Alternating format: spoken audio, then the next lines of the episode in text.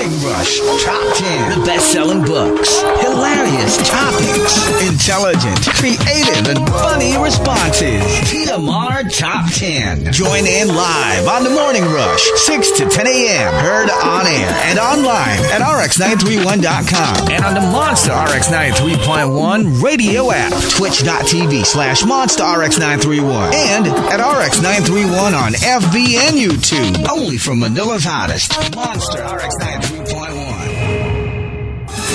TMR Top 10. The Morning Rush Top 10.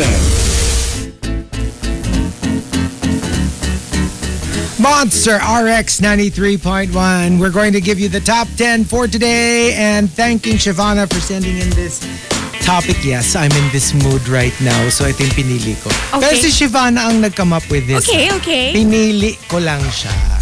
I can't wait So- to find out. Today, Shivana wanted us to look for the top 10. Hashtag True Love na yan. Oh. No. Pero we're not talking about the, the typical like kinikilig ka pag mini-message ka. I mean, This we're is talking sarcastic. about kailangan. No, no, no, no. I mean like kailangan medyo like mga yung mga tipong despite this, Oh, okay, okay, okay. you love them. So alam mo yung medyo kailangan medyo hardcore naman ng konti yung proof Okay. mo. Wag yung mga kasi hinahatid niya ako to work. I mean, those are all So legit cute na stuff. true love. Yung parang like, ay, alam mo yung pag narinig yung example, you're like, oh my gosh, that's true love na yan. Akala ko kasi, true love na yar. hindi, hindi naman, hindi naman. Oh, eh, let's give you examples. Okay, let's give go. you examples. True love na yan, lahat nagtataka kung anong nakita mo sa kanya kahit ikaw hindi mo rin alam. Sometimes you really can't see it. Yung you just sobrang feel it. against type, like Yeah. people know that yung gusto mo ganito and this is like the complete opposite And of not just everything. physical, right? Yes, everything. Tapos pati ikaw, pag tinanong, hindi ko rin alam kung bakit, ba't nga ba ito yung pinili ko? Like, it's inexplicable. Like, it's just, it just happened.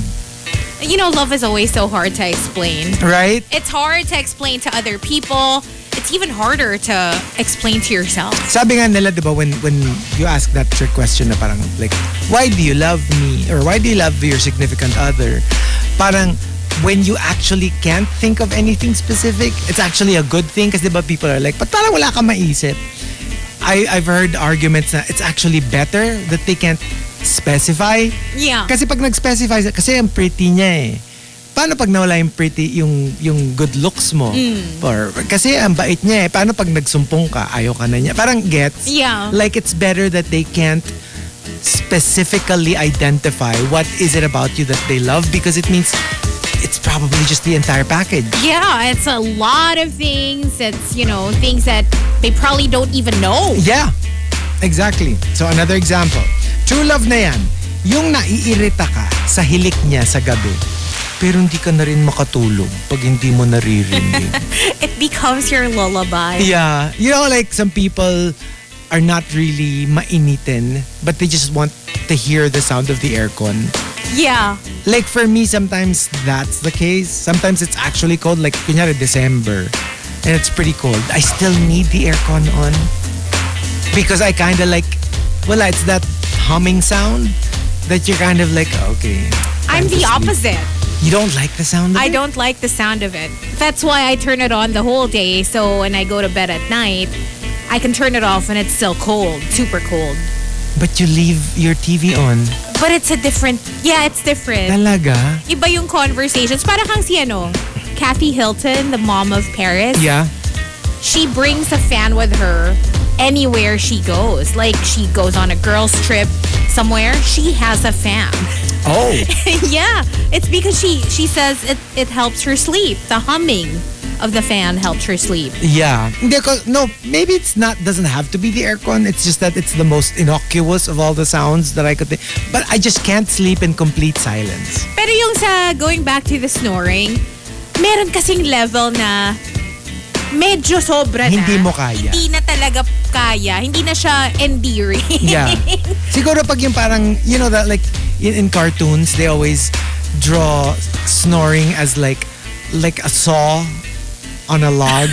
Di ba ganun yung ano nila? Kasi parang it's like parang ganun lang. So that's Ang galing, fine. no? Ang galing Oo, mo diba? ng ano ah, in unfair. Pero ah, pag yung mga tipong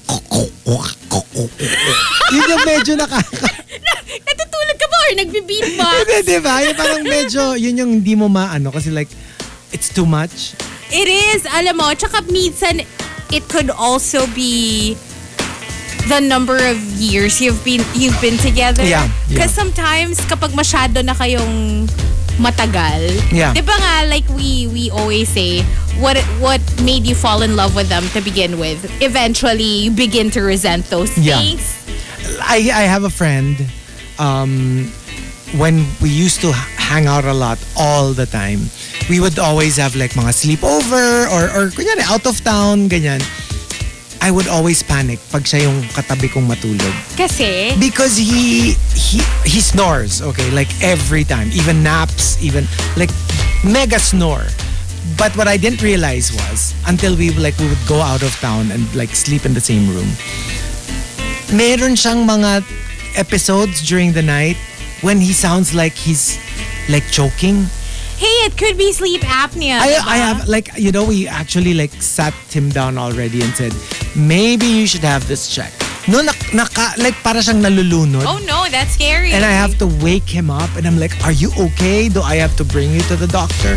Hindi, ganon ka major. So, Or baka- he's fine naman, thankfully. But, until now. But, gets, yung meron tao talaga na parang intense yung, Yeah. yung snoring Baka nila. din deviated septum. It could be a number of things, eh? a number of factors, diba? like, like he starts having this gurgling sound. Oh my God. I'm telling you talaga. As in like, nakakapanik. Alam mo sa akin kung sino yung worst na narinig ko? Hmm. One of our office mates. When we had a team building in Tagaytay. Oh. And I remember a lot of the girls slept, well, I think all the girls slept in the same room because Hmm. it was like a huge room, diba? Parang dorm type. Yeah. And like there was one person who was snoring like crazy. Like nakakatakot snore, levels. Ganon yung parang, okay lang ba siya? Dapat ba natin siyang gisingin? Gisingin. Oo, kasi medyo nakakapanik talaga. And I remember, ako yung huling umakyat kasi, di ba nag-video kay kami till like sun up? wee, oo. So, pagdating ko ganun pa din. Like as in, kasi every now and then pupapasok-pasok ako sa room to, you know, go to the bathroom or whatever. And it's still there. Grabe! Super lakas. Like, I mean, I've slept beside men who snore, but like, never that. Not like that. yeah. Iba yung level ng snore. Maybe we should have talked to her and like asked her if she was alright. Maybe. Tsaka kasi merong tao na standard. Yeah, like you said, you know, like pag mga sleepover ganyan, meron tao talaga na like 100%. Like every time they snore. Kasi like for example, kami ni Baby Well, nagtatanungan kami, do I snore? do I... Pag lang daw like kunyari, and it goes for each Yeah. other. Pag super pagod, Yes! And then like, then you snore. Pero hindi siya like on a Yeah. regular basis. Alam mo ba? But I know people kasi na regular Oo. basis every night Alam mo ba, fear ko yun. To be a snorer. to be a snorer. Kasi di ba ayoko nga ng mga, you know, ayoko nung hindi ako perfect. So, super fear ko yung, oh my God, I wanna snore. Like, I've always had this idea in my head that I never, ever, ever snore. Yeah. But then one time, like, my mom recorded me and made me listen. It it's not bad, right? Like, it's just, you know, yung super pagod snore. Snore. But I don't snore kasi then on a regular basis. It's also when I didn't sleep the whole night. Tapos babawi ako na. Yung ganon. Yeah. Super pagod. Eh, ang problema kasi when I travel, that's usually the case. I'm super pagod or wala akong tulog kasi nag, nag-impake pa ako. So, alam mo yung nasa-stress ako na parang now everyone's going to think I Uh, snore. you're a snorer. I know, I know it's so right? shallow, but like, wala lang. Parang fear ko lang yun. Kasi yun nga, like, kami lang, kami ganun din. Like, like on a regular basis, like, nothing. Sinong mas malakas sa inyo mag-snore? Dapat i-record nyo. Uh, dapat siguro, no? Pero feeling ko si Baby Will. Wow. ano kasi ako eh, like, alam mo yung parang, when I'm sleeping, think the princess and the pea. alam mo yung story na yun? Because you're so dainty like eh. the So- princess and the pea. And when there's like a gasantes on my kuchon, I feel it. Like, Bakit pag Gisantes, Chico and the Gisantes. Chico and the Gisantes. Ang pa- Yan yung version mo. Oo, ganon, ganon. And another example, um, true love na yan, lahat ang warnings, lahat, ang- lahat ang warning, siya ay young, dumb, and broke. Pero ang argument mo naman kasi, I'm okay. Because I'm old, wise, and rich. Uh, then you balance each other You out. balance each other out. And you're okay with it. Kasi some people, even if they do have money, parang they don't like the idea na, ano to, puro, puro one way. Ako, Yeah. ako, ako yung gagastos kahit may money ako. Gusto ko syempre yung, pero like, if you're okay with it, uh-huh. then it's the perfect combo. It is the perfect combination. You will fill in where the other person lacks. That's true. Yeah. For the record, I'm young, smart, and broke. And broke. yun lang yung issue mo, yung so, smart. ito na tayo sa broke. Oo, oo, oo. And uh, true love na... Ayan na tuloy. Alam mo, every time, Ano? ang nasasabi ko, true love na yarn. Pinasok mo kasi You sa ano mo eh. suggestion, the power of. True love na yan, yung niligawan ka niya at his best, pero sinagot mo siya at his worst. Okay. Um, Alam mo yung parang nakita mo yung best foot forward right, niya. right. Pero like, sinagot mo siya, you agreed to be in a relationship with him when he wasn't at his like best. But you know what? Because you already saw the potential, you it's still possible for that person to go back to that version of themselves. And ano ka kasi, parang nakita mo na yung worst and kaya mo. Kasi di ba merong worst ng tao na parang, oh my gosh, hindi ko yata kaya. Di ba? To be with this person for the rest of my life, right? Yeah. But if you see their worst and you're like, I, I can do that. I can deal with this. Can you remember yourself at your quote unquote worst, at your most undateable stage? And why did you think you were undateable at the time? Siguro yung ano ko, like, nung unbridled pa yung sumpong ko. Ah, Really? Yung Gemini self mo Yeah, ah, yeah. thriving before? Kasi like it's very ano eh, like I, I guess the dynamic between Baby Well and I really works kasi parang yun nga, hindi kasi siya ma like hindi siya ma like oh bakit? Wawa naman baby. 'Di ba? Parang like Won't put up with your BS. well not. Yeah. So alam mo yun, medyo through the years na nawala na yung sumpong ano ko. Ngayon it's more like if something bothers you then either get over it or or bring it up. Yeah, it's very mature. like, di ba? It doesn't have to be one or it doesn't have to be one all the time. Like, to talk about it all the time. Naniniwala kasi ako there are certain things na just get over it. You don't, Oh, yeah. like nakaka-exhaust rin yung every single issue ibe-bring up mo. Oo. Di ba? Parang nakakapagod din. Yun yung ano eh, yun yung mga issue ko dun sa mga tao na they always say, you're sweeping things under the rug. No, Not, not, necessarily. really. I, I agree with that. I mean, I agree with like, there's with no how such I thing. feel. Oo. Oo. Kasi 'di ba parang there are some things that are better left undiscussed. Totoo. And not just with significant others, ha? Even with Mm. friends. Sometimes people say, ba't di nyo pag-usapan? And like, it's fine. You know? I mean, as long as we're both okay with it, I don't believe the whole, Hazel, we should talk. Tapos yung alam mo yun, tapos lahat na lang i-thresh out, lahat na lang i... And- nakakapagod din. Unless it's very important. Unless it's major. And the truth is it's so hard to go back Yeah. to that point na hindi nyo pa pinag-uusapan. It's very hard to go back. Lalo na kung kaya mo naman mag-bounce back. Eh minsan, pag pinag-usapan nyo pa, baka hindi na kayo Ayun, makabounce back. oo. Diba? Exactly. Eh kung you just kind of like, eh, friend ko naman yan, sige na, paglapalampasin na natin. Then, before you know it, you see the best in each other again. Yeah. Yeah. Another example, one last. True love na yan, yung naiinis ka pag nangungulit. Pero namimiss mo naman pag hindi. Oh, that's cute. Like, iritang-irita ka. Like, legit na iirita ka. Ang alam mo, kulit-kulit mo. Tapos the moment hindi nagparamdam, you're like, hmm? Ba, asa na siya? Ba't hindi na siya nangungulit? yeah, I I used to think that works when I was younger. Nung Yeah. makulit pa ako.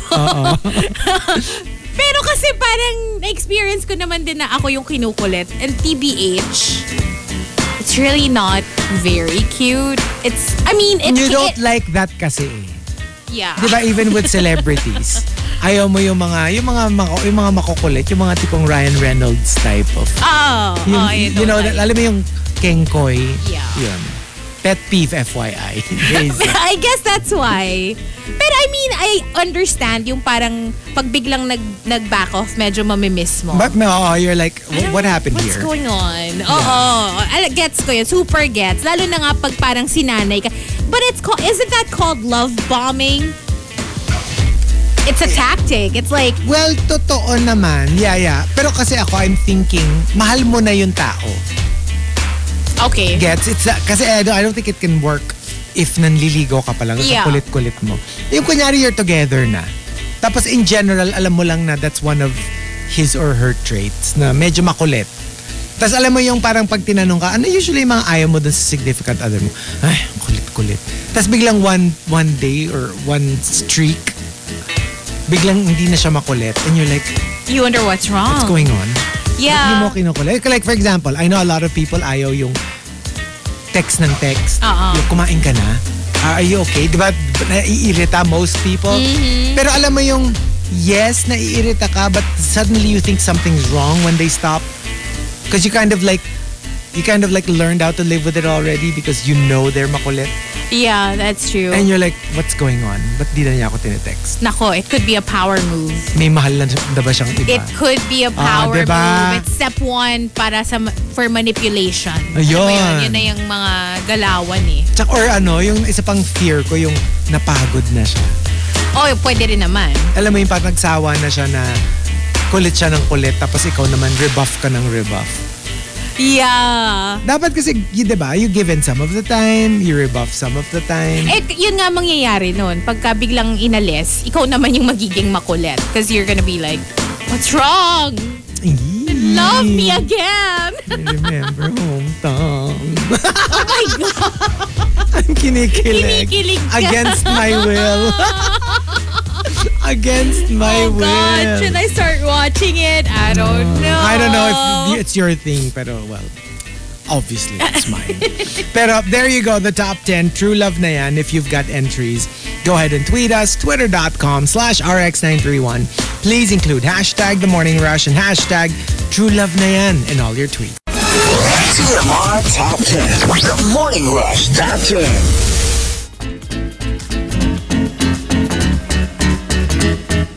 Monster RX 93.1.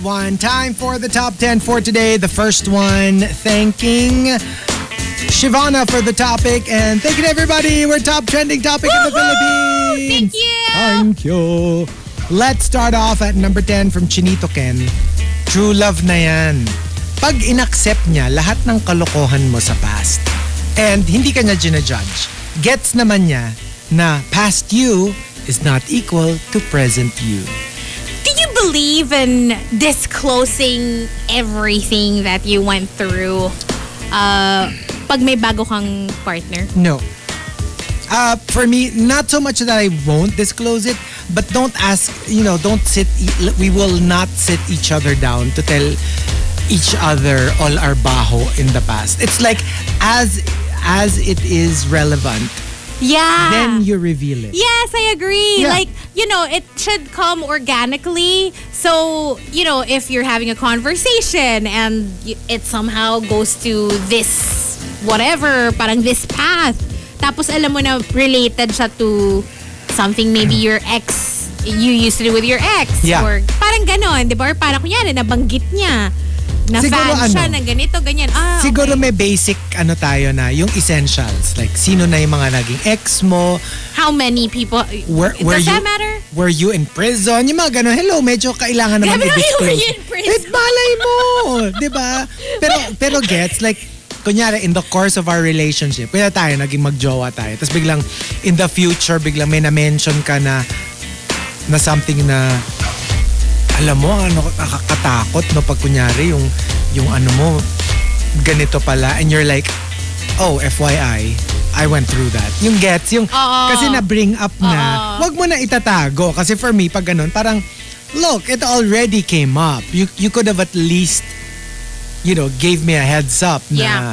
oh, FYI, this happened to me, uh, para lang alam mo. Mm. So, yun. Pero yung ang weird kasi nung, okay, tell me all of your secrets now. It's so weird. But you know, people, a lot of people kind of expect Really? that, or yeah, a lot That's of so well, I know a lot of people who expect that stuff. But for me personally, I've never been in, in a relationship where that happened. Like Yeah. merong sit that Gets. maybe because the last man I was in a relationship with had a lot of secrets, or Secrets. you know did a lot of things in his past, so maybe he didn't want to talk about them. So why would we have that talk? Eh, Feeling ko kasi- mas marami naman siyang i-reveal kaysa sa i-reveal ko. Right. Or parang yung akin, baka na-reveal ko na because you know, you know how I Yeah, am. I'm yeah. pretty upfront about stuff. So, alam mo yun. But then when I think about it, parang medyo unfair. Kasi ako, dami ko na-reveal. Siya, halos wala akong nalaman. Alam mo yun? Pero yun kasi nga, parang that's already like a character flaw, di ba? Na matago siya. Pero like kunyari, everything being equal, na hindi ka naman, wala, wala ka namang mga skeletons na tinatago sa closet mo. Parang for me, you should take it, you know, one conversation at a time.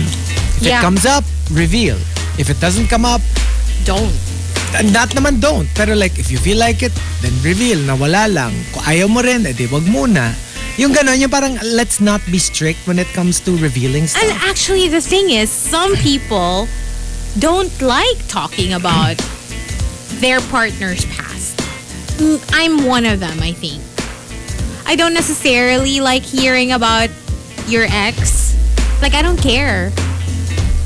Oh, we're, we're a little different on that. Kasi parang for me, siguro like the the very the bare minimum. Like, you know, maybe kung sino siya, kung kilala ko, 'di ba? Kung relevant siya, okay, fine.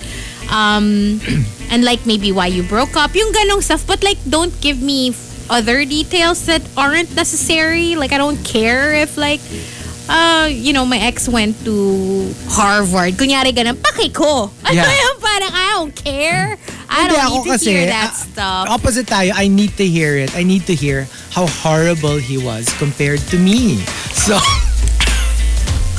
So, yeah, it's important for me to, to like, ano. For to- me kasi parang, oh, they're so insignificant. Yeah, yeah. Yung parang, oh, irrelevant, diba? I don't care. They don't exist in my world and they don't ever need to. Right. Okay, what's your thing on basta basta some show ah. I won't reveal na which show. But anyway, para parang kunyari na lang, kunyari. Oo. Sige. Si si boy at si girl, di ba? Tapos uh they're together, right? Tapos biglang si boy kilala yung somebody who was interested in girl. You know, they're Okay. buddies, they're buddies. But you Okay. know, d- done deal. No big deal. Tapos parang since magkakilala sila, yung parang may concern si girl dun sa isang boy Okay. na parang, oh, just tell him to be careful because he doesn't look very well. Nagalit si boy. Na parang, why are you telling your boyfriend your concerns about another man? Even if it's as a friend. Oh, that's. Why are you getting upset? Can't I be concerned for another human being? Ah, so that's your call. Yeah, I would be like, Okay, what's okay. your problem? And then, you know how like some people are very like, uh, duh, you're talking about another guy and I'm your boyfriend. Exactly. You're my boyfriend, so you have nothing to worry about. I can talk about any guy, but they're not my boyfriend. Okay. You are. Right. So for me, parang, what's the problem? Okay, okay. Bakit? Hindi, wala, wala. Wala, wala, wala, wala, wala, wala. Na-curious tuloy ako. Wala, wala, wala. And uh, number nine, uh, coming from uh, Arch Aguilar, yung araw-araw kayo nag-aaway, pero araw-araw din kayo nag May makeup. You know what? Pero alam mo, hindi ba mawawala na rin yung yung Oo. ano, parang If you do it too much. yeah, mawawala na yung The novelty. something special about it eh. Kasi parang then it just becomes your routine. Like anything in the world. Yeah. Like too much of anything, magsasawa ka rin. And it won't be as kilig, it won't be as Yeah. gets. Di ba kaya nga even when it comes to mga like mga romantic shows, when when you see the same thing over and over again, nababawasan na rin yung kilig mo because you've seen it in another show and you've seen it Yeah. in another show and you've seen it in another Parang show. it's a formula that you've seen over and over That's again. why I think that explains the the huge success of something like Squid Game. Kasi suddenly you, you give them something that's so different from what you see everywhere else. Yeah. So, pagdating sa away-away with your significant other, I suggest maybe once a month? Mix it up Once every Oo. two months? or just go all out role play na lang. Kasi at least when you role play, you can change it up. Have you ever though? Okay, No. just honest question. Have you ever? Uh, you know, I'm not I'm not the kind of person who would probably get into role play. Matatawa ako eh. I'm such a I'm such a realistic person that I would be like I've been a bad bad Ngayon pa lang natatawa. Natatawa na ako. I can't. I can't. You know, even if seryoso, ah, you know, maybe, maybe with somebody I don't know, pwede. Right. Kasi there's a suspension of disbelief, right? Like, even though alam kong hindi naman siya talaga, you know, that person, Yeah. you know, I can get myself to to get into the role. Hindi, Pero- ang, ma- ang maganda kasi with a stranger, parang yung kay Miranda sa Sex in the City. She, pre- di ba she's a lawyer? She pretended to be a flight attendant. Right. Kasi parang yun yung thing nung guy. And she found out when they met. And then the guy told her na doctor siya. So, you know, they did it and parang obviously she as the flight attendant tapos he- the guy as the doctor. Tapos in the morning, parang I don't know, basta she started bleeding. I think she cut herself or something Yeah. uh, while making breakfast. And then when she was bleeding, she's like, "Oh my god, do something. You're a doctor, right?" And then the guy goes, "Actually, I'm not a doctor. I just said that, but I'm really like a an assistant manager at the Foot Locker or something completely different." Tapos parang sabi nga dun sa Sex in the City, in that moment, she could either tell him as well na actually I'm not a flight attendant either. I'm a lawyer. Or she could just carry on with with the fantasy. So she decided not to tell him. And she's like oh I hope I never see you on any of my flights. Alam mo yun? Pinangatawanan niya na. Para at least si guy lang yung bad sa ano nila sa story nila. Okay, okay. but like yun feeling ko pag ano na strangers kayo pareho. Pwede eh. It's like you're playing a role because that's what you told them na kung sino ka. Yeah. So it's a total it's not role playing. Totoo. Parang totoo. it's, lie. reality. No, it's a but lie. it's a lie. Oo. Oo. Kasi pag sabang role play, I know who you are, you know who I am. Yun eh. And we will pretend to be somebody else. And lalo na nga, pag significant other. My Kasi God. kami, I magtatawanan I talaga I kami. can imagine. Hindi ko din kaya. TBH, the closest I've come to role playing was like putting on a, an outfit. Ah, well, That, yeah. you know- Iba pa nga yun. Parang cosplay pa nga lang yun. Oo nga, no? It's Eh, not even role play. Oo nga. Kasi parang, yeah, that's true. Anyway, so anyway, I put on like a costume or whatever. But that's as far as it, it went. Pero, yung sa role play kasi, you know, hindi ko din kaya. Like yun nga, with a significant other. I remember an ex of mine once asked me to dance for him. Oh. And I'm a dancer. I could not for the life of me. I was like, I'm not gonna dance for you. Kasi alam mo ako, hindi, ako. alam mo, okay. If I knew how to dance, you would? if I were a good dancer, I would. Kasi it's not naman role play eh. It's because I really know how to dance, right? But for me, it's just. I mean, if we were like, I have no problem dancing with him in the club, or like him watching me dance in the club. But like when it's just the two of us, and he wants like Well, a dance, it's a what- little strange. What will work for me even more than that? Kunya, let's okay, let's just say pareho kaming ma- magaling sumayaw. What would really work for me is kung ako, you know how I love people who know how to dance. Kung ako yung sasayawan, G. Gina, Gina, Gina, G. No, because I really like more than a good singer. It's really a good dancer. G na G. Gina, Gina, Like Gina, Dante G. Sino si Dante G? Gula pa? yung pa naman. ano ka ba yung nag-viral? Sino yun? Hazel! Di ba nag-viral? Mga binibring up. Hindi kasi yun yung sikat na parang sumasayaw-sayaw. Si Rico like, kay Rico ko ata narinig yun. Ikaw kung ano-ano kasi napupulot mo kay Rico. oh, di ba? Oh, TV personality na siya. Wala, sino to? Okay. Tingnan mo, he was nicknamed, uh, known for his viral macho dance videos. Hazel! ano, ano, ano pangalan? Ito, isa-search ko nga. Go. Dante, Oh. gula pa. Ano bang... Okay, Dante. Wait. Ay, anak ng... I'm crying! I'm crying!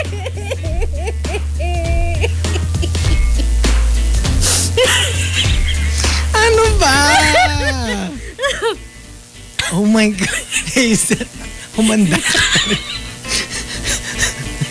Ginamit ko lang naman yung G. Alam mo, For I- G. I'm going to your side of the booth. Sasabunutan kita and not in a you like that way. Ah, Grabe siya, oh. Alam mo, ganti ko to sa bato mo nung Friday. May nagtutweet pa sa akin hanggang weekend. Ay, nakakaloka. Yes. Mm. Next. Coming from Butter Baby at number 8. True love na yan. Pag pumayag ka, nasa dulo ka ng pila sa lahat ng fina-fangirl niya. Alam mo yung you're obviously not into what she's into, but you'll do it just because, you know, that's her passion. Oh, I would super do this for whoever I'm with. Yung mga hindi ko interest, I have, I have no problem like being on board. Not necessarily na I will like what you like, Yeah. but I will support you. Ganon. How's Baby Whale with Madonna? Ah, super gusto niya. Ah, gusto niya. Ay, super, super. Like, actually, mas madalas pa siyang mag, kunyari yung we're in the car. Mag Madonna playlist. O magpa-playlist siya. Yeah. Especially the Confessions on the Dance Floor. Super favorite niya yun. Okay, how's Baby Whale with PA? Hmm, subukan ko daw susunugin niya ka.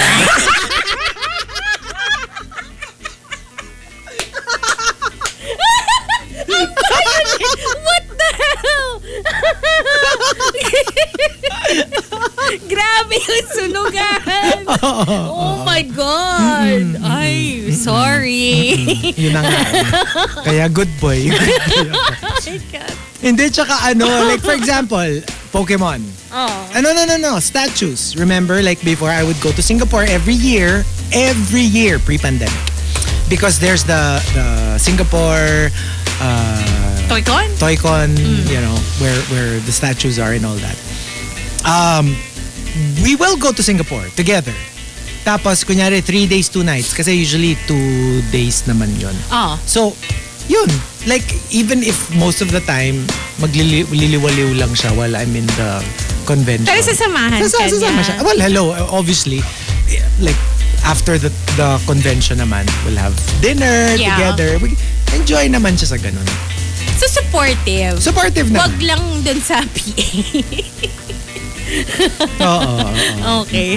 Pag iba, support. Pag PA, sunog. Para hindi naman, like ano yun, parang parang 90% of of the time ganon. Ah. Pero ano naman daw, like meron naman daw chance na ano, kung kunyari, Ano? sali, ganon. Yun siya! Hindi. Sali siya dun sa fantasy na parang, oh, kung yan talaga ang gusto mo, eh di sige, hayaan kita, di ba? Oh, di ba? So, Ah, ganon. dali siya sa fantasy. Yung parang, alam mo, if this...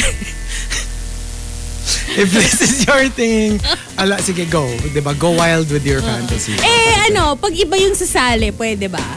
Hmm? kunyari may ibang gustong sumali. Saan? sa inyo ni baby. Basta hindi ko katrabaho. Oh. Yun lang naman yung ano ko. Oo, kasi ano, awkward. ah, di ba? Tapos ang lang, but parang ano, parang laging on time na si Hazel, tsaka laging sabay na sila dumadating. Sabay na. sabay na dumadating. Oo.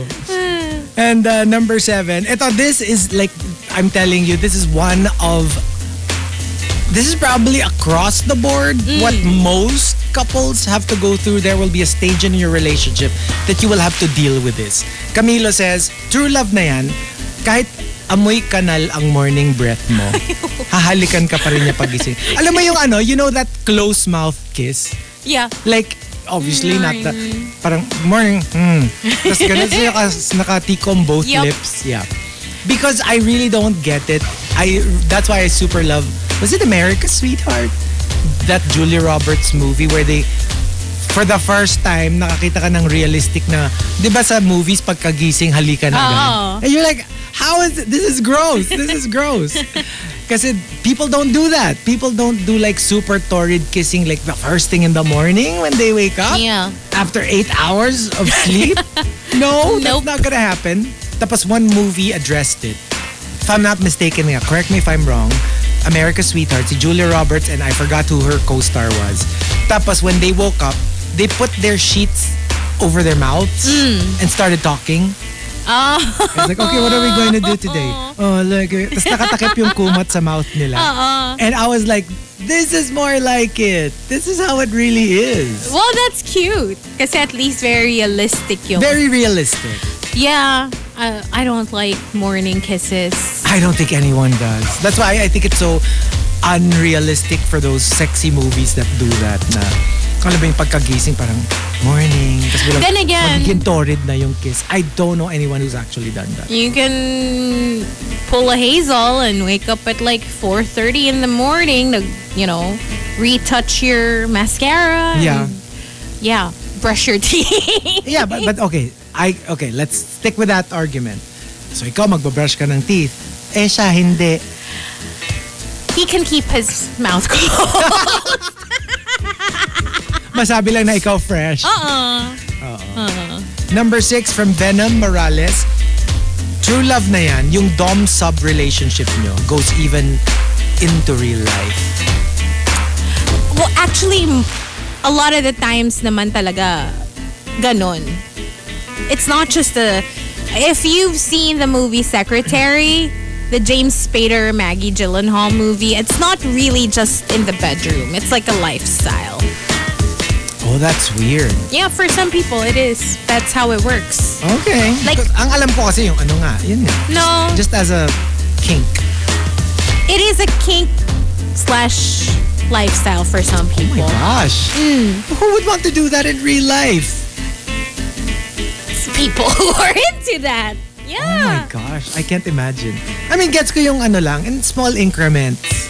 Again, like a role play kind of thing. Yung parang bleeds into your daily life, but it culminates in the bedroom. Ooh, okay. Hmm. Strange. Number five, coming from Calves07.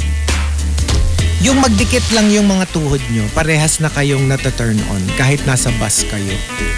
Ang sabi natin, true love, hindi true lust. so, Well, yung true love naman, alam mo yun, it's possible na nag-start siya sa lust. it springs up from. Yeah, I I believe that. I don't Totoo. think na, Tsaka yung sa umpisa naman talaga, it's like a yeah, physical thing. it is, it is. Number four from Rudes Antonio, true love na yan.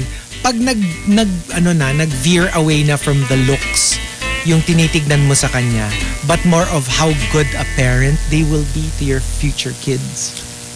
Ayan talaga, ano na yan, hardcore na yan kasi you're already thinking marriage And children. and children and starting a family together. And alam mo yun, yung parang dati napaka-major nung looks dun sa criteria mo. When you're thinking of like a life partner, sobrang pabackseat na ng pabackseat yung looks. And you're already looking at, are they going to be a good partner, a good fa- a father, wife, eh, father, mother, husband, wife. Ganun na yung level na tinitignan mo sa ugali nila. Yeah. Kasi parang,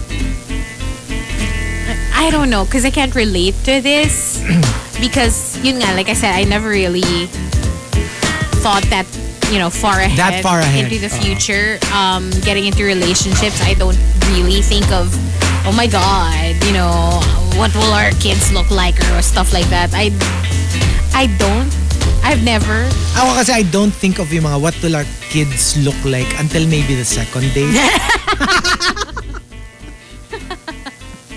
Wala, wala until talaga. second date, oo. Second date pwede. Parang siguro ano lang, like maybe something you imagine but I probably wouldn't really consider it a factor. Okay.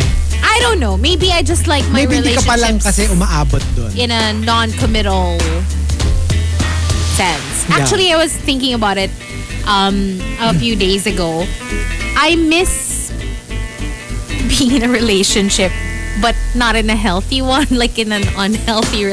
I know I it sounds so toxic, Yeah. but I kind of miss it. The toxicity. I I miss it. Um I can't explain that kasi parang some people may think it's toxic, but parang it's something that I think works for me. Really? It's so hard to explain. Because like I said, I don't want to be in a full-time relationship. I don't think I have the the capacity for that, at least for now. Um and I don't know if I ever if I've ever had that capacity, to be honest. Okay. like I told you, I've never been in a healthy relationship. No, but, but I get the whole like you're you don't want to have it serious. But to actually enjoy a toxic relationship. Well, no, when I say toxic, I don't mean like toxic, legit toxic. Like Alam more like ano lang, like difficult difficult slash drama. Yeah. More drama than toxic. Kasi parang for me, the moment you call it toxic, it already means that you don't want it. Fine, I just want a part-time relationship. Let's make it simple. Yeah, that's simpler. I just, I just, I, yeah. Ah. Someone that's not available all the time. Stevie Wonder, did you hear that? Bakit Diba may Stevie kanta siya, part-time lover. Ayong! 80s song. Oh my God, Yeah. yes. Number three from Homer Sweet Home, true love na yan kapag willing ka ng magpatali sa kanya. Literally and figuratively. Ako kahit hindi pa love eh. hindi naman kailangan na love. Okay. Hindi, 'di ba? I mean, pag ano, pag wala lang yung mga team building, 'di Team ba? building. Tatalian tayo. Oo. Number two from Nero, uh, true love na yan, di naman siya ganun kabango, pero hinahanap-hanap mo yung amoy niya. Oh, I super get this. Di ba we've talked about this many times na yeah. it's not body odor, it's not perfume, it's the natural scent of a, of a person. Kasi pa, pag sinabang body odor, usually that's already like yung namawis na siya. And, but you know, usually it's the smell in the neck Mm. area. I don't have that. I mean, I don't remember a particular yung perfume, yes, but I don't remember being able to determine. Oh, that's yung- my thing. The the scent. I mean, obviously, I also like perfume, pero I know the scent of who, whoever it is I'm with. The eh, actual scent. You remember? I'm a- Even I'm- the the ones before. Well, there weren't really a lot, but but yeah, like um, I'm like a dog. Like I I'm a sniffer. Like I sniff. No, because I love you know even with my pets, that's Yeah. how I am. Like it's. Uh, I'm I'm like That's how you make memories. I'm sure I'm so annoying to my dogs because I'm always like, yun, yung sinisinghot ko talaga yung Yung scent lola nila. kiss, ganon. Parang ganon, Oo. yes. Because Yeah. I love it. I mean, I love, when I love someone, whether it's a human or an animal, I need to take you in. Like every scent, every molecule of your smell. wow. Yeah, yeah. So, like, it's intoxicating to me. when you say take you in, Smell nga. Smell nga. ah, oo nga. Explain ko na nga. No, I. I was gonna ask him, oh, how often? Mga, Alam mo yung ano, ang hirap, ang hirap pa gumawa ng morning show pag ang partner mo si Serex. si, si Serex. kilala ko siya. I can't. no. And uh, the top, true love na yan, comes from the Super Malas guy. The super malas guy says, Ito, ibang level na to. Hindi kompleto ang me time mo kung wala siya. Time nga eh. Ay.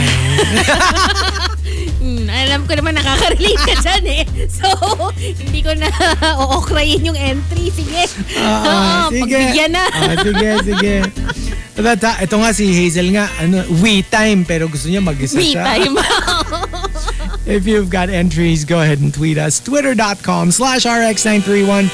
Please include hashtag The Morning Rush and hashtag True Love na yan in all your tweets. TMR Top 10. The Morning Rush Top 10. Monster RX 93.1. Time for the top 10 for today. And uh, we are thanking Shivana for the topic. And we are still trending number two in the Philippines. Yay, thank you. Thank you. All right, so here we go. Let's start off at number 10, coming from uh, Arch Aguilar. Oh my gosh, this is so relevant nowadays. Maybe for the next six months. Okay. True love na yan. Pinili nyo pa rin ng isa't isa kahit hindi kayo tugma sa politics. Don't go there. yeah. I mean, like, you know what? Regardless of your your political leanings, this will be a rough six or so months before the elections next year. And to be It's honest, going to be crazy. It's going to be crazy. I mean, I have never seen it. I have never seen anything like this. You know, like remember, I was I was telling Hazel this off air. Remember how like after the last election, one telco even had like a commercial about it. Yung bati na tayo. Ah, yung, yung ah, two yeah, friends. yeah, yeah. Tapos nag-away sila because of the last election. Tawagan sila ng like masasamang mga words. Tapos parang it was like, it's time to put our differences aside. Tapos na elections. What's done is done. Let's be friends again. Hmm. I think whatever happened last election times 58 Yeah. for this year, for, for next year's election. It's It's going to be crazy. I mean, Daming mag-aaway. if the if the last couple of weeks uh, isn't any in, is An any indication, indication. of like what's going to happen in the next few months, woo, we're, Ah, in, ano, we're no? in for a rough ride. like seatbelt, please. Yeah, please. Seatbelt. And uh, also, um, let me see here. Um, at number nine, coming from the Super Malas guy, uh, True Love na yan, ang usapan nyo with benefits lang. Pero parang may hint of selos na pag may kausap siyang iba. Minsan kasi yung selos, di mo naman talaga gustong magselos, but you feel it. You can't help it. You know, it's one of those things na you can't control. Or maybe ano rin, sometimes kasi, I don't know, ah, like, maybe it's not necessarily love, but it's like territorial behavior. Yeah, it's my toy. It's my toy. Exactly. Exactly. Hindi kasi 'di ba? Like that's that's something that may not necessarily translate to love. But you're just like a competitive person and you're very possessive and you're very territorial. Oo What's na, mine is oo na. Territorial na ako. Oo. Hindi, pero totoo yun. Diba? And I can honestly say na hindi ko love yung mga ibang tao na pinagsil Exactly. nagkaroon ako ng selos uh, emotions. Exactly. Di ba? Oo. So, yeah, that doesn't... I didn't even want to be with them to begin with. Yeah. But yeah, hindi siya nag-follow automatically. yes. Number 8 from Victoriano. Sa ID niya, siya na yung nilagay mo. Ah, sa ID mo, siya na yung nilagay mo as the person to contact in case of emergency. This is pretty big ha, when you switch to your significant other. Kasi usually it's a family member. Usually it's your parents or a sib- an older sibling or so at saka, can you imagine how how hassle it would be kung hindi pa naman, kung hindi kayo nagtagal? So usually people don't put their like boyfriend, girlfriend. Kasi parang, who is to say that, you know, who knows how long we'll be together, right? You would usually do this pag, I don't know, maybe if they're already husband and wife or, you know, something You're more already permanent. engaged. Oh, You're you're, living engaged. together. Big thing yun ah, to put, the, to put your significant other as your, In case of In case of Who's your in emergency. case of emergency? Well, both.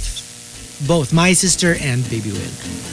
Le, merong, meron akong ano na kasi yung isa Ano? pag yung in case of emergency yung isa pag yung mga pag legal documents kasi hindi pwede Oo, nga pag mga naman. legal legal Yeah, that's true. I mean, um, totoo yan. Ako Diba? din naman. Oo. Hindi, it used to just be my mom always, Mm-hmm. but since she moved to the States, you know, I had to change it kasi sino ba yung pinaka malapit dito? Mm. Diba? So, Hindi, tsaka minsan talaga, like sometimes, kunyari ganyan, let's say your whole family is there. You can't put like a relative. It have, have to be somebody that you really trust and who's near you.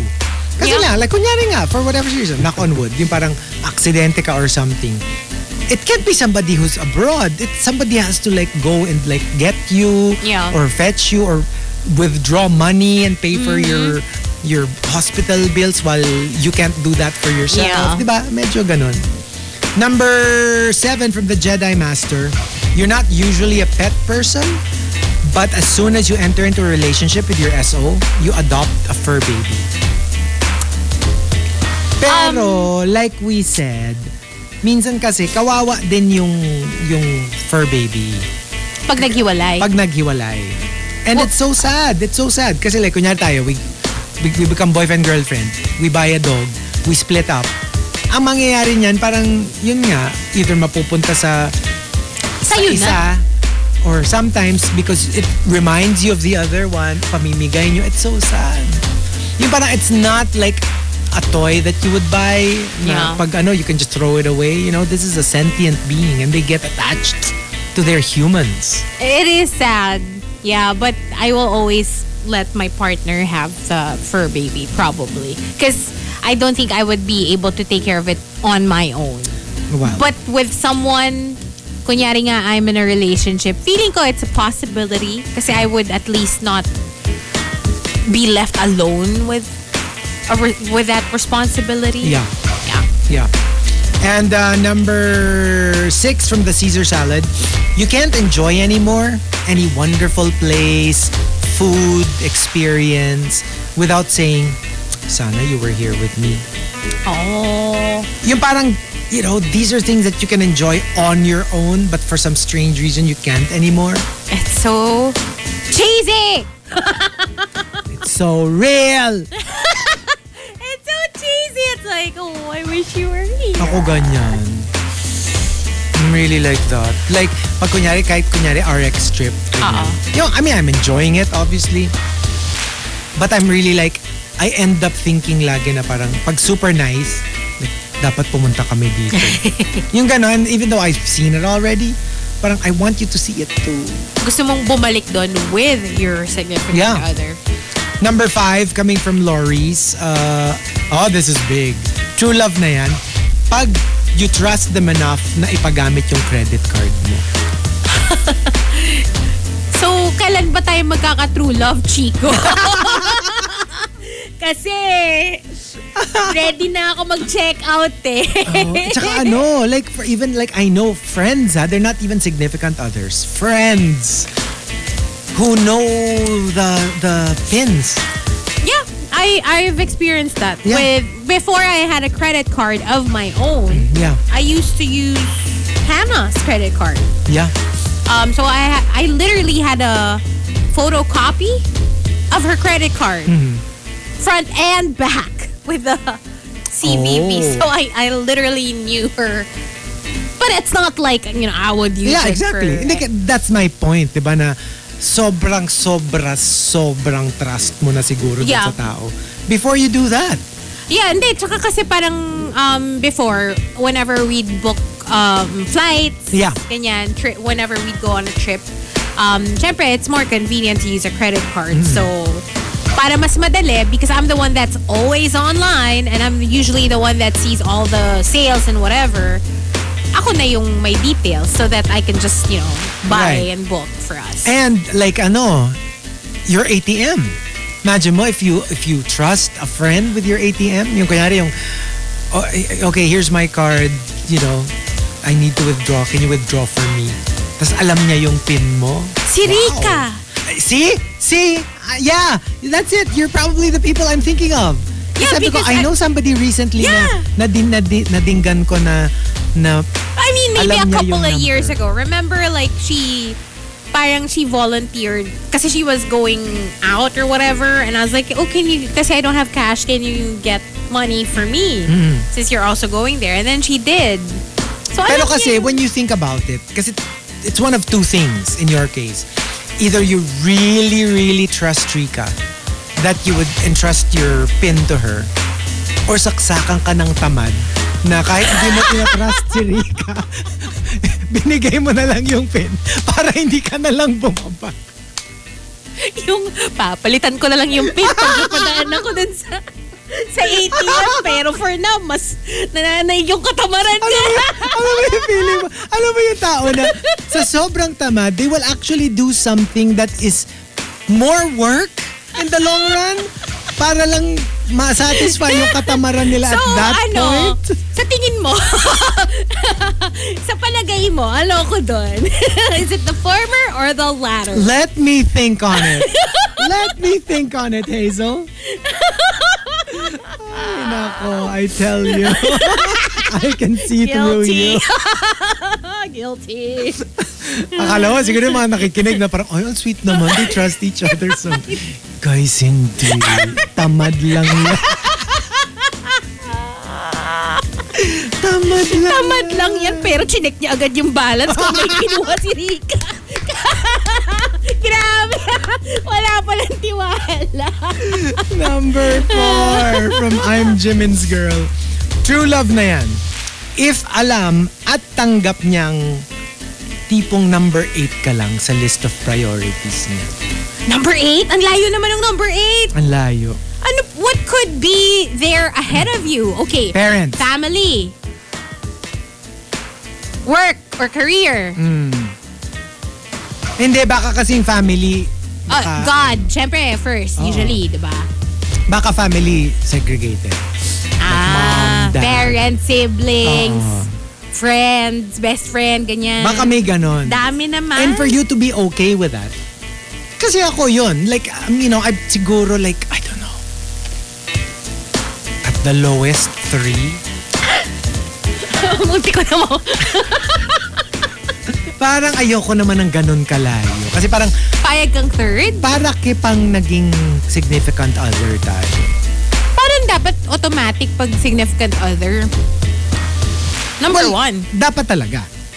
Pero kasi, hindi. Gets ko din naman. Kunyari, may kids na siya. Tapos, you got together. Oh, that's true. Uh, the kids would always come first, well, right? if, if you just want to be ano about it. Well, depending kasi on what you believe. Pero 'di ba like for example yung pag pag um, pag ikakasal ka, 'di ba? If I'm not mistaken, it's biblical. Parang like oh, for me, I believe it. yung parang if you're going to get married na you leave your parents, you know. Yeah. Ito nang it, itong asawa mo, siya na yung Yung main mo yung main, na. oo, like you have to forget your parents, you have to, 'di ba may mga ganon sa Old Oh, Testament? but I don't think I... May mga, pero no, obviously not naman like literally. Pero No, gets no, na yeah. siya na yung priority na obviously mag-give way yung asawa mo if may emergency. Pero alam mo yung all things being equal, Yeah. which it rarely happens na ganun, marami namang factors, you have to be number one with your husband, your wife. Pero for me, yung, uh, I'm thinking more yung when you have children, That's true. TBH, maybe I'm just saying this because I don't have children, nor do I plan to have children, but I'm thinking if it were me, I would still want us, me and my husband or partner, I would still want us to be each other's number one priority. The kids, obviously, you would do anything for them, but they would have to come second. Pero kasi a lot of people would be like, um, kids first. I know parents who are like that. Eh, kaya nga ayoko ng kids eh. Oo, Pero ano ah, like, like, like, I, alam ko may mga medical ano pa yan na parang, like I think like during childbirth, I think the, Like, who's going the, to save? the priority is al- is the mother. Dapat! Yeah, it's the mother. You know, alam ko ah. Pero correct me if I'm wrong, if you're a doctor. Pero like, Or is it a choice that you both make before you go to the delivery room? I don't know. I don't know either. I've never had a kid. I just kind of like have, have a vague memory of somebody telling me that story. So again, like I said, don't quote me on that. Like correct us if we're wrong. Pero alam ko parang may mga may mga parang the way I remember what somebody told me.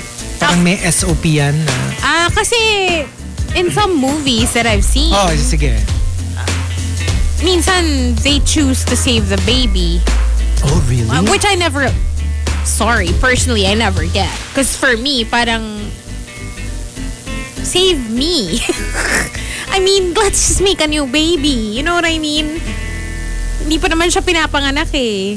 yeah. I know Oh. it sounds horrible, Yeah, but yeah, like, yeah. Just my. Well, I want to hear the ano, the official.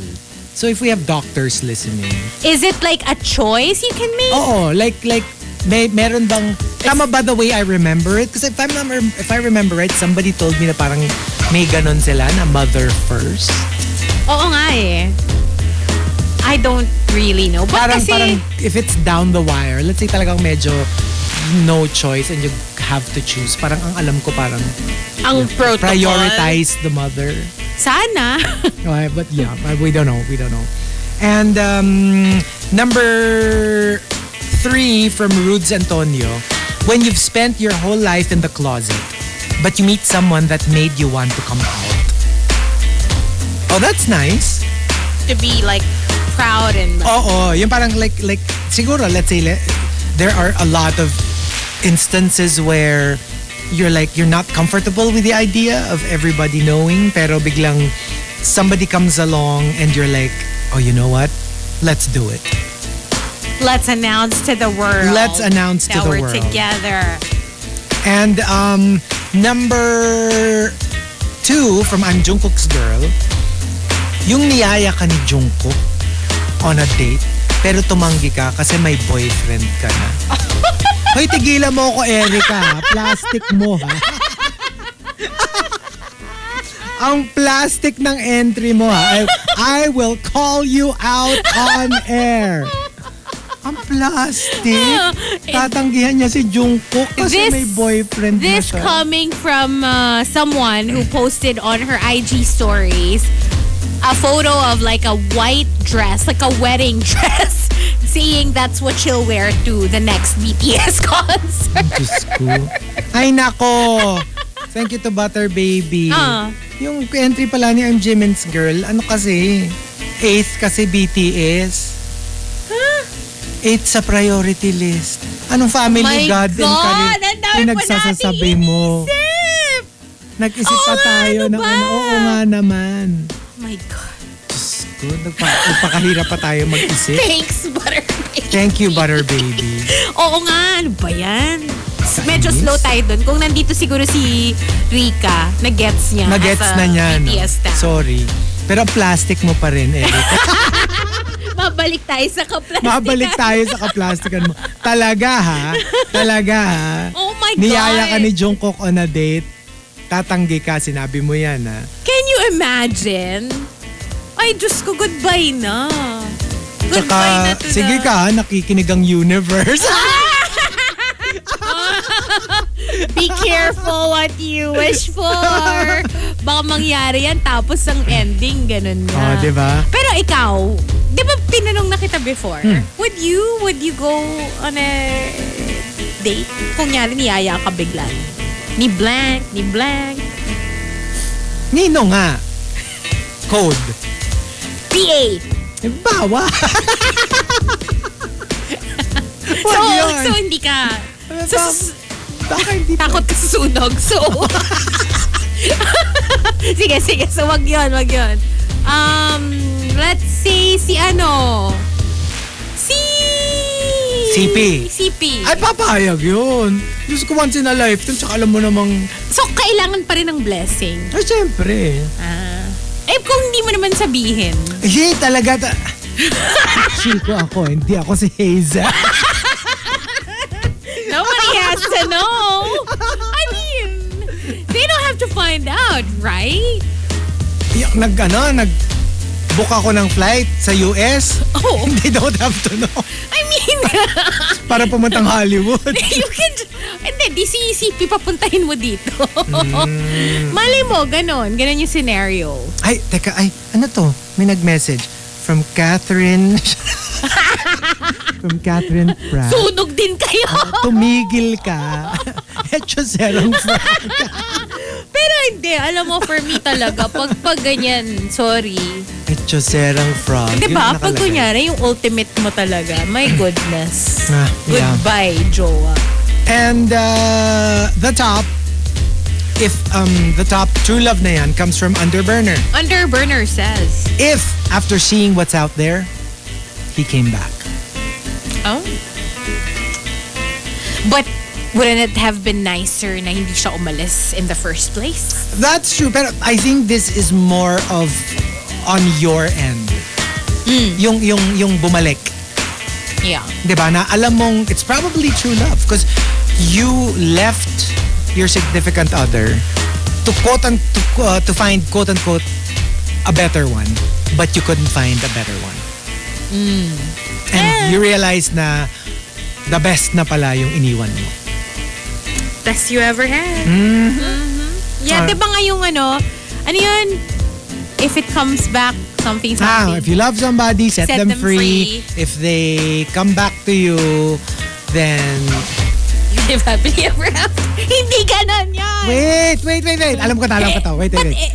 If you love somebody, set them free. Hindi, but may if it comes back. Yun nga. It if- eh. Hindi you yung naalala ko na... Hindi, it lang kasi para gender space. Hindi. Ano? True, baka true love means setting... I don't know. Hindi, ganun nga.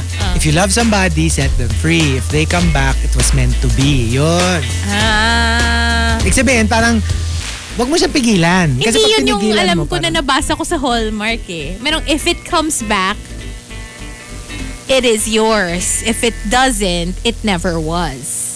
Ah, oh, eh, da, ano na yun. Ah. Hindi yun yung, hindi yun yung cliche. Mas cliche yung isa. Yung, Ah, yung... yung parang at least kasi, pag, pag kunyari, gusto na nilang lumayag.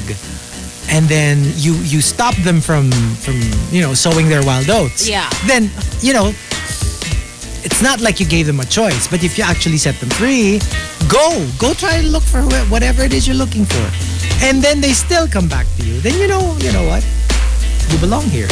back to my oats. Oh yeah. Go, go, go. Diba? So there you go, the top 10 True Love na yan. Uh, we've got two more batches, but when we come back, we will be on Facebook Live. Oh yeah, that's facebook.com slash rx931. This is as close to me boarding drunk as it gets. As it gets, I mean like I'm drunk. I swear. without alcohol. Without alcohol, with coffee. But it's so weird. But anyway, we've got Dear TMR also coming up, so watch out for that. TMR Top 10. The Morning Rush Top 10.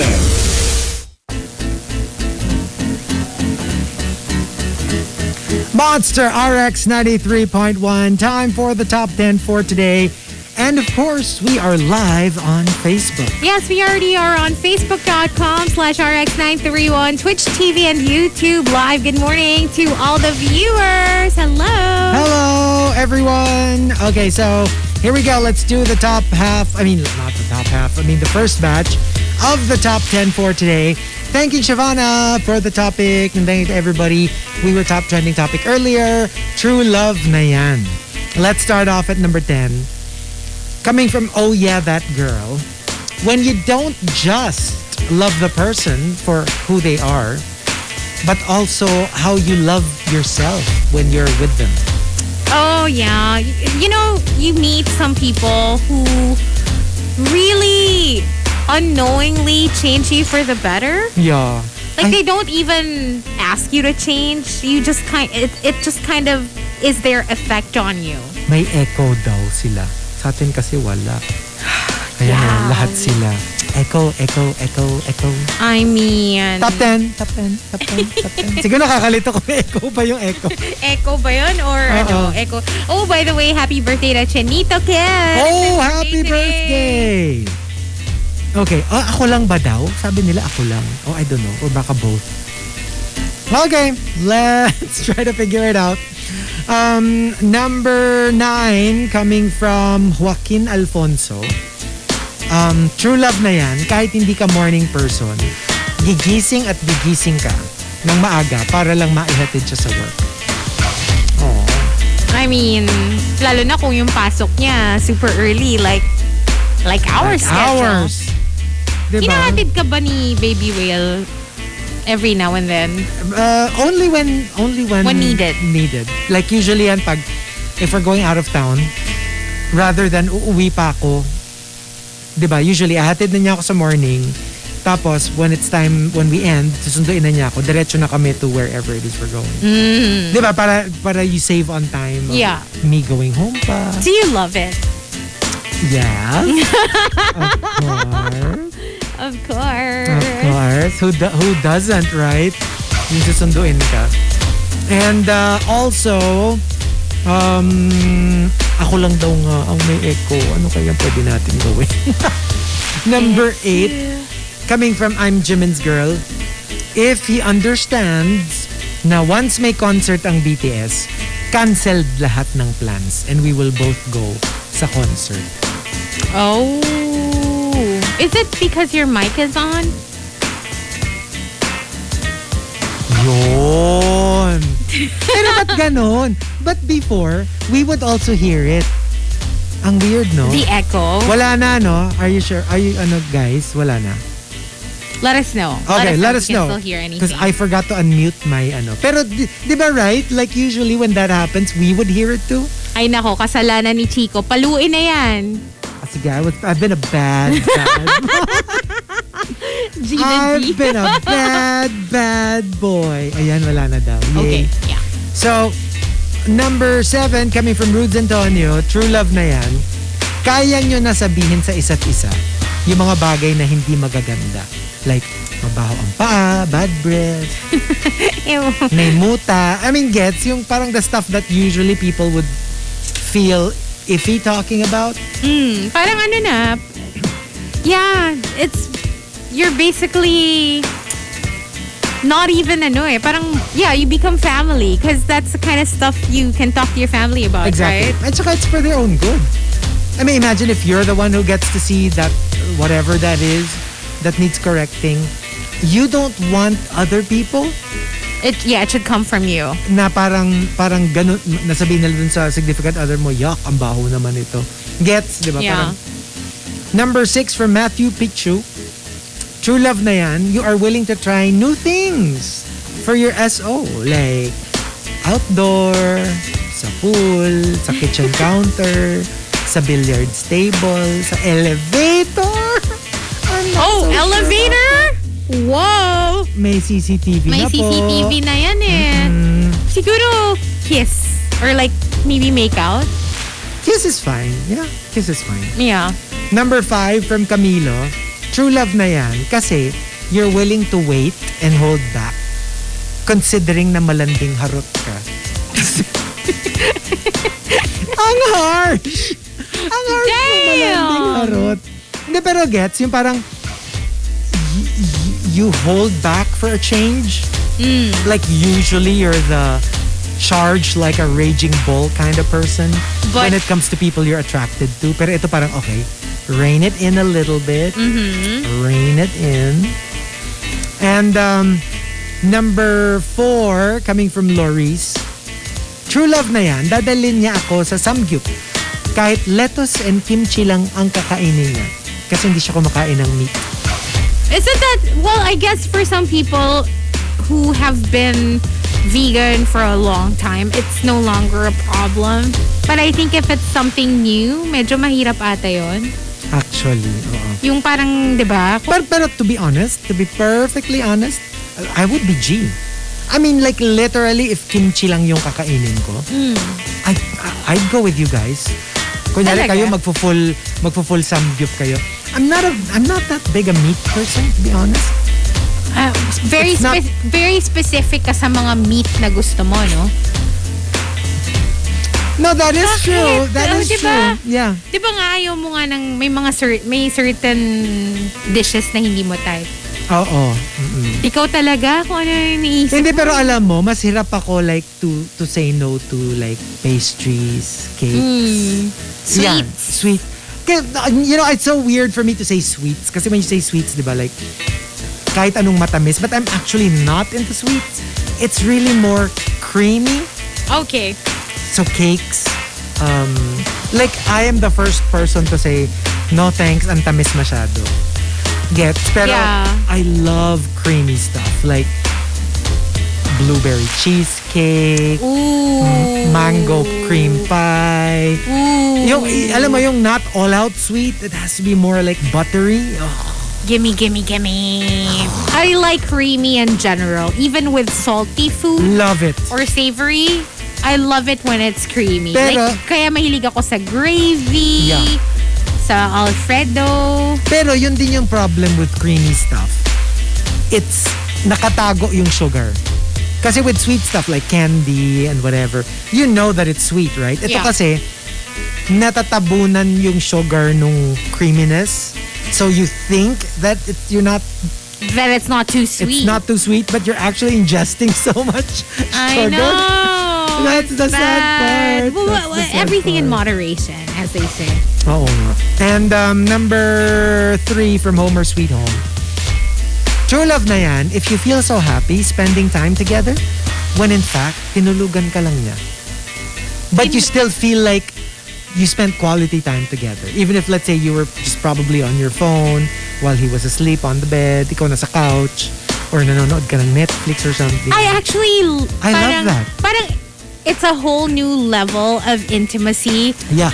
when you Yes. first nap together. Mm. Right? N- not just with significant others, with friends as well. 'Cause Yeah. I've experienced it. Like, alam mo yung you're hanging out, you're watching stuff, and then you you're all biglang sleepy, all of a Sleepy sudden, and then you're uh, like, yeah, you just take a nap, and it's Yeah. completely fine. Like, you don't have to be talking and eating and watching the whole time you're together. You Exactly. literally yung parang, just, yeah. yung companionship is not event-based. Yep. na kailangan may ginagawa kayo for it to be fruitful. Yeah. And you can actually bond just not doing anything. Next level of... Next level na yun. Chico, tara nap tayo together. Nap you ta- oh, want? tara, G. Sa kondo nyo. Ah, oo. Pero ayoko, I will be sleeping with my, one eye open. Bakit naman? One you can eye trust me. open. This is me we're talking about. exactly. Ang hirap talaga dito pag alam na yung Oo. record mo eh. Oh, okay. Um, so, di ba, syempre meron tayong process of elimination, Yeah. di ba? Mm. So, ano yung ilalaroin natin to eliminate one at a time? Ha? Ano? Ano yung lalaroin Ano natin? pa? Eh di, bato, bato, pick. Tama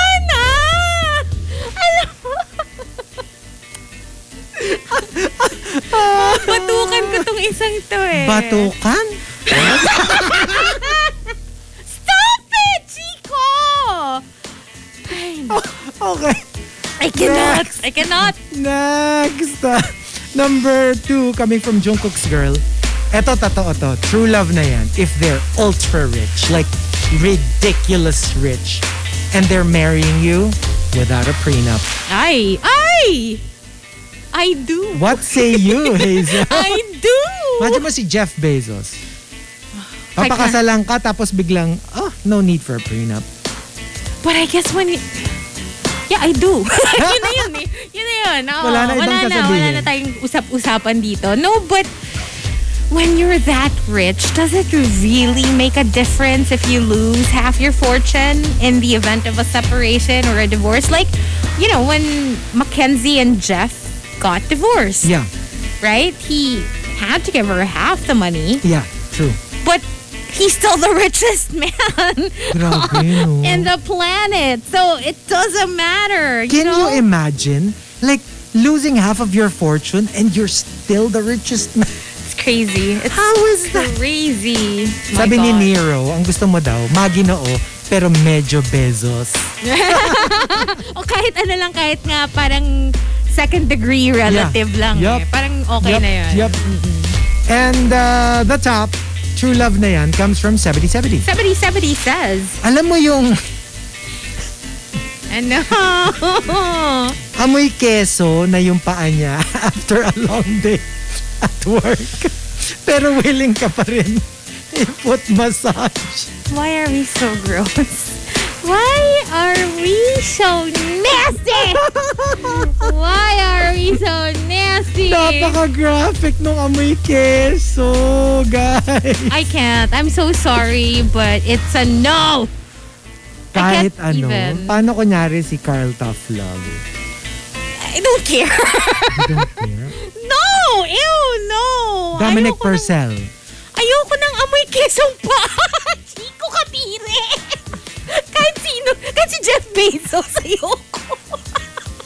Tapos ipapatong pa sa lap mo. Yung kanya, kanya nakaupo kayo sa couch, di ba? So, tapos biglang tatanggalin niya yung shoes niya. Tapos bigla siyang magsis, mag pivot siya to the side and then put both feet on your lap. And it's like, babe, massage mo naman. Ay, wait lang, babe. Kunin ko lang yung macaroni.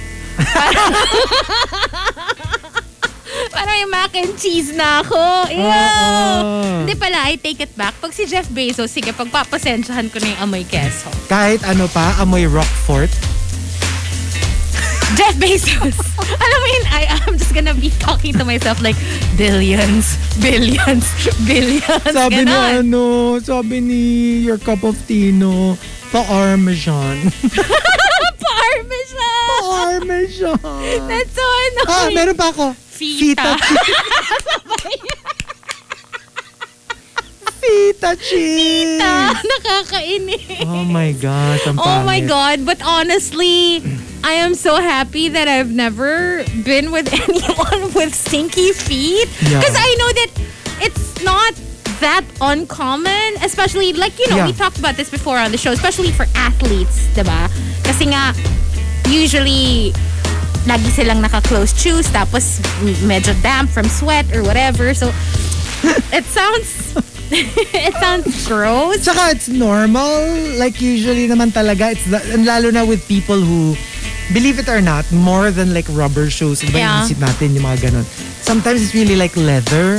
Tapos Yeah. and the socks that you wear, if it's a nylon kind of thing na hindi masyadong nag-absorb, Yeah. yeah, that's when it kind of becomes nasty. Alam mo yung hindi naman ako, ano, hindi naman ako yung very, anong tawag mo dito? Maselan. hindi. Maselan ako. Maselan, okay. hindi, hindi ako yung very mapagsilbi. Ah, okay, okay. Pero pag ganun, kung kunyari medyo, you know, a little on the stinky side, feeling ko pagdating niya pa lang may warm water na na, may Ah. basin na may warm water with Pero salt. that's ano ha, you're like, that's very wise. Yung kunyari, it's a surprise.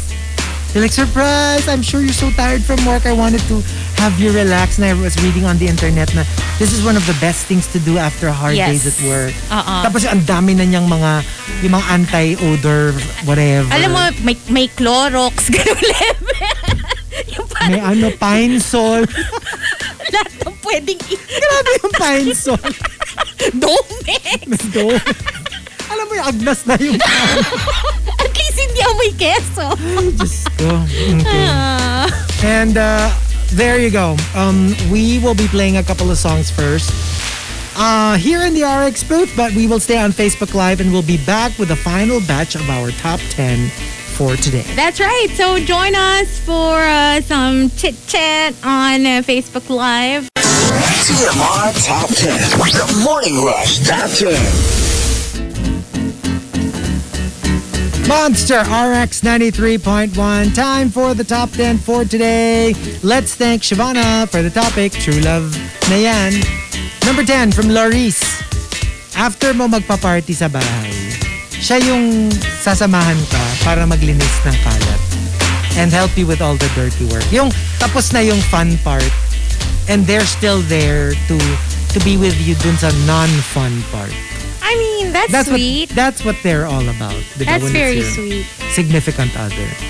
And uh, I'm Jungkook's girl if you're willing to let them go because you know you'll just hinder them from reaching their dreams.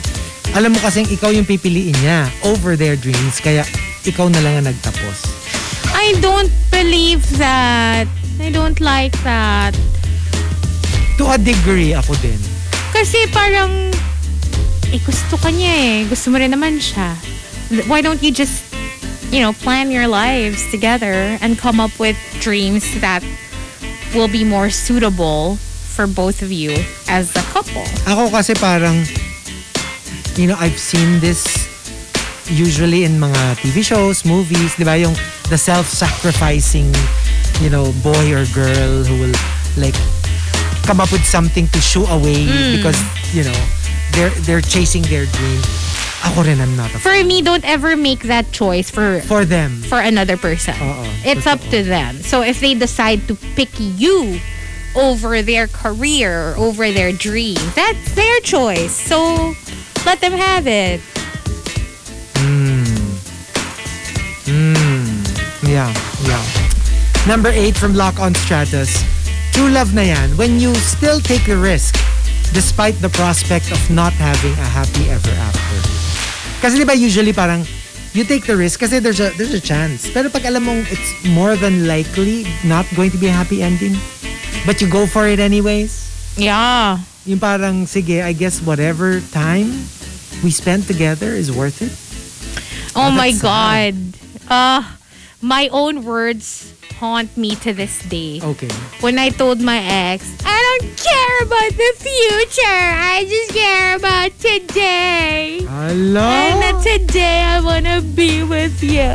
Just The drama. Oh my god. Yeah, I my goodness. I remember clear as day. yeah, clear as day. I remember what I said, why I said it, how I said it.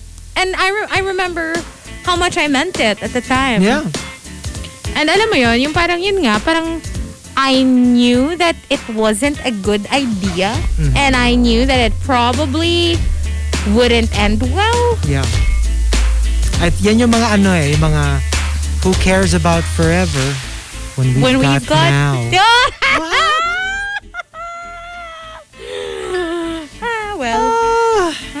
anyway. Number seven from Loki Fangirl. When his very presence calms down your demons. Alam mo na, na like you're a you're a you're a, a, a chaotic mess. Mm. And then when he comes around, parang lahat ng gulo parang tumatahimik ng konti. Yeah. And calms you down a little bit. The calming force. Sometimes merong ganong tao in our lives. Number six from Denise. True love na yan, kapag even the smallest details naaalala mo tungkol sa kanya, like how his face lights up with a pack of sour candies. Alam mo, totoo yan ha. Like, most people won't notice those things. yeah. But when you're like drinking in everything about them, mm-hmm. because you love them, you notice everything. Everything. when you drink everything, do you Drink them in, sabi ko. drink them in? Ah, you okay. drink them in. Okay, okay. Uh, You absorb everything. everything. Ah, every, Ah, Clara? every last drop. Klaro tayo doon? Ah. Sige. Okay. Number five from Victoriano. True love na yan. You start loving yourself because somebody else did. Oh, that's cute. I mean, like, of course, it's better if you can arrive at that conclusion on your own. But sometimes yung parang, it's nice if you just need a little push. And that push is somebody loving you and you're like, oh, maybe I am worthy of loving. Because some people really struggle with self-worth. Oh, yeah. So, yeah. Number four from Calbs07. You let them go to protect them from yourself. Yung alam mong your bad news and you know that Ayan na naman tayo eh. they're good people and you don't want them to be hurt by you. Well, short of, alam mo yon crimin criminal levels ka of, Hindi, kunyari, alam mo, player ka talaga.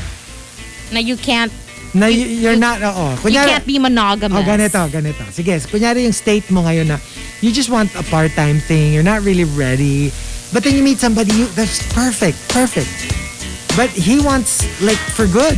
He doesn't like the whole part-time thing. Ay, hindi na siya perfect. Kasi hindi na, hindi na kami But pareho ng... everything else is there. Gets? Just Right. that. Just that. Would you, like, shoo him away? No. I'm gonna enjoy him. Every last drop of him. I mean... no, I mean, I'm gonna... Not escalated. I'm gonna... I'm gonna drink him in, like you Ah, said. Like I said. Diba? I'm, just, I'm gonna drink him in. Are gonna quote me now? I'm gonna enjoy him. yeah. Um, whatever happens after that, I mean, I can't promise anything. Like, diba? I, I would be upfront about what I want.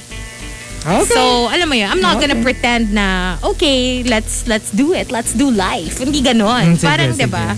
Kung gusto mo pa rin, eh, ginusto mo na yan. Right? Okay. Eh, kumbaga, love at your own risk. Oo. Mm. Okay, okay. Fair enough. Number three from Coco Hernandez. True love na yan. I'm willing to get down on my knees and give you whatever you want. Alam mo yung parang nagmamakaawa ka na parang, alam mo, I am at your beck and call. You know, I will, I will like, kasi there's nothing about being down on your knees that, you know, shows subservience. Um. Yeah. So, when did you last get down on your knees? Kasi alam mo, di ba minsan parang ang ano natin subservience pag nakaluhod ka kasi parang kawawang kawawa ka, nagmamakaawa ka, di ba? Uh-uh. But sometimes you can be on your knees and be in complete control So- of the situation. So, would you say you're more the former or the latter? the latter. the latter. It's controlled submission. Right? Parang, I've got the power. I've got you by the, you know, by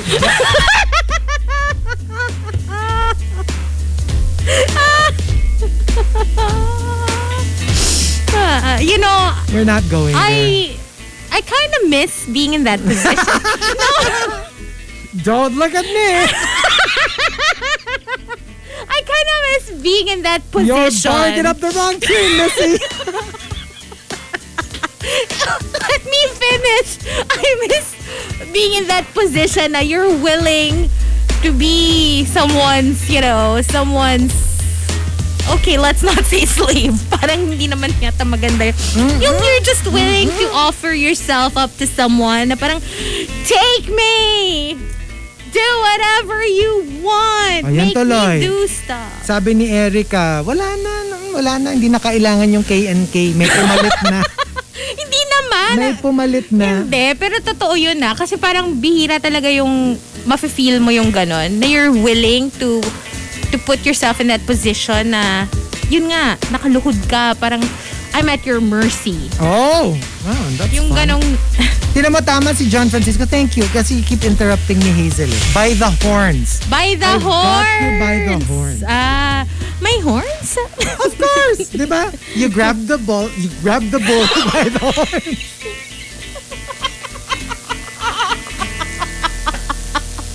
You grab the bull by the podcast! horns. Podcast!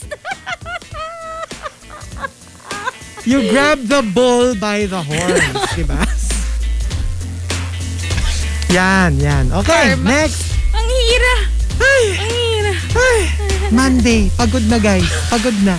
Number two, from Alduino Meter. True love na yan. When there were so many red flags, but I chose to be colorblind. Ah, Well, basta choice mo.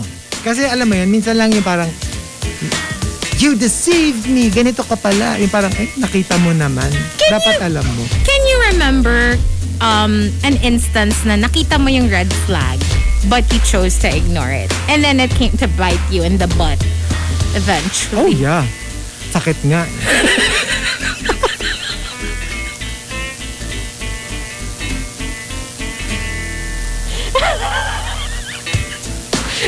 Why?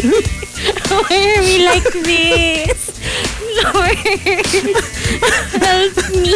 Oh my God.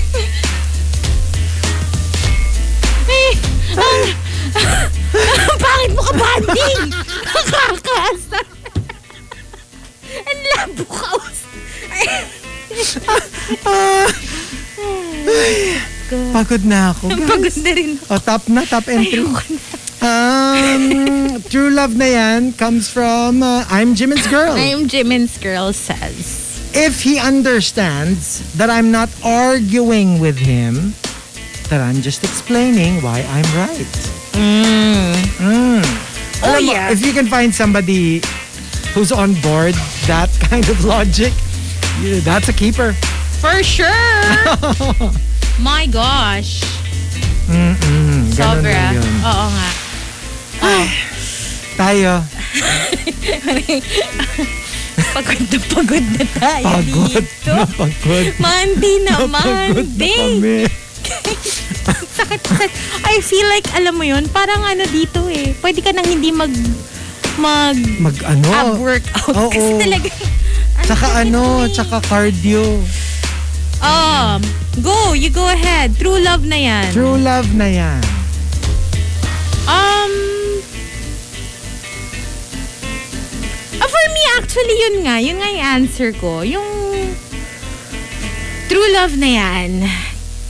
Kahit alam mo na there is a huge chance that you're going to get hurt, you can't resist. You can't stop yourself from falling completely head over heels in love with that person. Like you true. you know, you know you're gonna get hurt, girl. But you go for it anyway. That's true. Ako siguro ano, ito not just for like romance, but even for even for friendships. Mm. Pag yung ano, pag yung like you do not have a drop of self-consciousness when you're with them. Like you are so comfortable, you know, to uh, to a degree na you can do whatever in front of them and you don't feel like ah, I don't want you to, I don't want you to see me like this. Eh, Ay, ikaw kasi iba ka eh. paano never na ako magkaka-true love kasi hindi I don't naman. wanna, hindi ano, naman. No, but it's a sign. It doesn't mean that without it, it's not true love. I'm just saying, pag nandun ka na sa ganong level, parang yung ano, yung entry kanina about giving your pin to your friend. Yung parang ganun ka nakaka-comfortable and yung trust, believe it or not. Kasi nga parang you, you trust them not to judge how you look like. Kunyari, hubot-hubad ka in front of them and you're comfortable. You don't feel like, kasi ba usually, why do we not want you know, people to see us naked kasi you, they might judge you na, ay, ganyan pala yung itsura ng katawan mo or kung crush mo sila, parang, what if they don't find me attractive? What if they don't find me, find my body hot? So parang, when you're so comfortable with somebody, whether it's a romantic partner or a friend, parang it doesn't matter. You can be like as as whatever as you want and it's not going to matter. Their opinion of you will not change. Right. Yeah. So you just basically when you feel completely safe. completely safe, completely comfortable. It's ano, ah, it's not as simple as you think. I've only Before ever you reach that level of comfort. I've only ever been in a relationship with one person that I can honestly say I was myself in the relationship. Because every everything else, every other relationship I had before that or after that, parang alam mo yung hindi. hindi ako yung totoong Oo. ako. And it took so long for me to get to that to that level of comfort.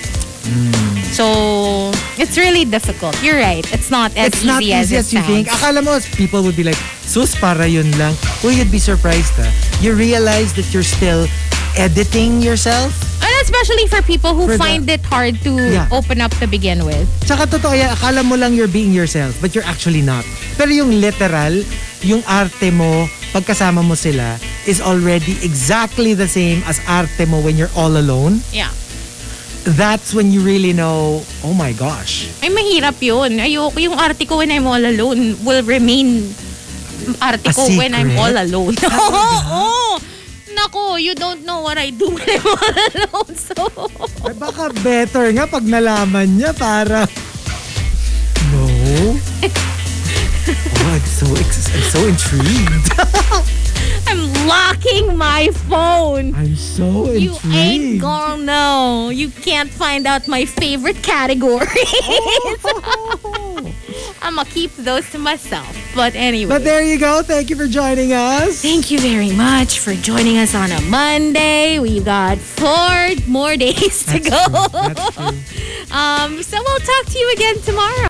The Morning Rush Top 10. The best selling books. Hilarious topics. Intelligent, creative, and funny responses. TMR Top 10. Join in live on The Morning Rush, 6 to 10 a.m. Heard on air and online at rx931.com. And on the Monster RX 93.1 radio app. Twitch.tv slash Monster RX931. And at RX931 on FB and YouTube. Only from Manila's hottest. Monster Booster RX 93.1.